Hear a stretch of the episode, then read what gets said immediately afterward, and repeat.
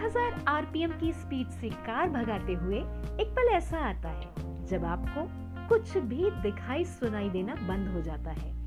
उस एक पल में जितना सुकून होता है, उसे हासिल करने के लिए सारी ज़िंदगी कुर्बान की जा सकती है। कहने को तो ये कार रेसिंग ड्राइवर का फिल्मी डायलॉग है, पर अगर गौर से देखा जाए तो इस एक डायलॉग में पूरी फ़िल्म समाई है। एहसासों की ओस में भीगी ऐसी बात कोई ऐसा ड्राइवर ही कह सकता है, जिसके लिए कार रेसिंग दिल लगी का सबब हो। भाग जाने लायक इस दुनिया से कुछ पल चुरा लेने का एक बहाना। ऐसे ही तो थे British car racing driver Ken Miles, जिनसे हमारी मुलाकात होती है फ़िल्म फोर्ड वर्सेस फेरारी में। मेरा नाम है ज्योति द्विवेदी और मैं लेकर आई हूँ एक खास शो हॉलीवुड हलचल। अगर आप में कार रेसिंग का जुनून है तो लवांस के बारे में आपने ज़रूर सुना होगा। फ्रांस में होने वाली 24 आवर्स ऑफ़ लमांस दुनिया की सबसे पुरानी स्पोर्ट्स कार रेस है।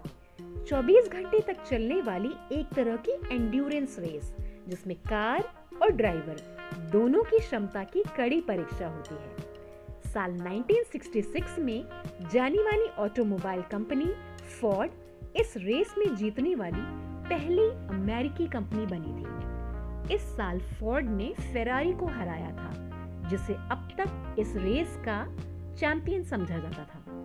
फोर्ड की इसी जीत का किस्सा सुनाती है अमेरिकी sports drama film Ford versus Ferrari. इस फ़िल्म में कार रेस तो है ही, पर साथ ही और भी बहुत कुछ है। उद्योगपतियों की सनक है, कॉरपोरेट चालबाजियाँ हैं, दोस्ती है और इन सब के बीच परवान चढ़ता एक कार रेसिंग ड्राइवर और उसकी कार के बीच का इश्क है। कार से जुड़े ड्राइवर के एहसास हैं। कार रेसिंग का क भी ना जानने वाले दर्शक भी न सिर्फ़ इस फ़िल्म को देखते हुए रोमांचित होंगे, बल्कि इससे जुड़ाव भी महसूस करेंगे। निर्देशक जेम्स मैनगोल्ड के साथ ही यह जादूगरी इस फ़िल्म के एक्टर्स की अदाकारी की भी है। फ़िल्म की कहानी शुरू से अंत तक बांधे रहती है।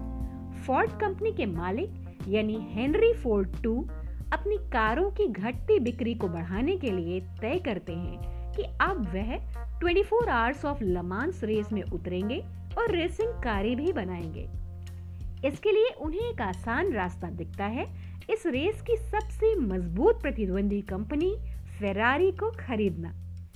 फोर्ड की सेल्स एग्जीक्यूटिव जब यह प्रस्ताव फेरारी के मालिक के पास लेकर जाते हैं तो वह न सिर्फ़ इससे इनकार कर देते हैं, बल्कि फोर्ड के मालिक हेनरी फोर्ड टू के लिए अपशब्दों का भी इस्तेमाल करते हैं। मालिकों की इस आपसी खुन्नस का नतीजा यह निकलता है कि फोर्ड के लिए लमांस में जीतना प्रतिष्ठा का सवाल बन जाता है।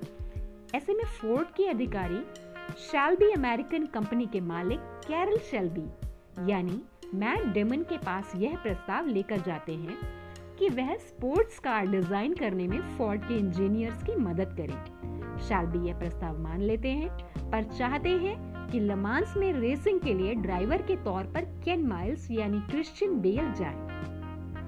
पर फोर्ड के कुछ चाटुकार अधिकारी केन को उसके मुंहफट अंदाज की वजह से पसंद नहीं करते। इसके आगे क्या होता है, यह जानने के लिए आपको फ़िल्म ही देखनी चाहिए।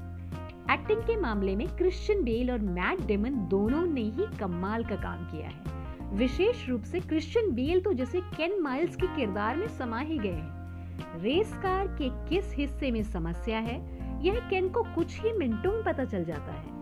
वह कार की गति भी एक सीमा से ज़्यादा न बढ़ाने की वकालत करते हैं, क्योंकि ऐसा करने पर उन्हें कराहती हुई कार की आहें तक सुनाई देती है।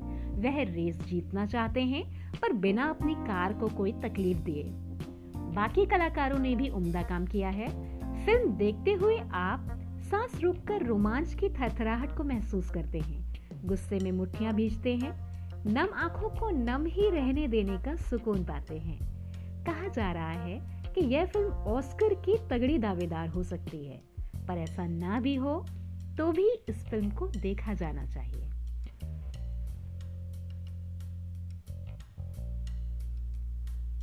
अगर आगे भी हमारे रिव्यूज़ से जुड़े रहना चाहते हैं तो सब्सक्राइब करें हमारे चैनल को।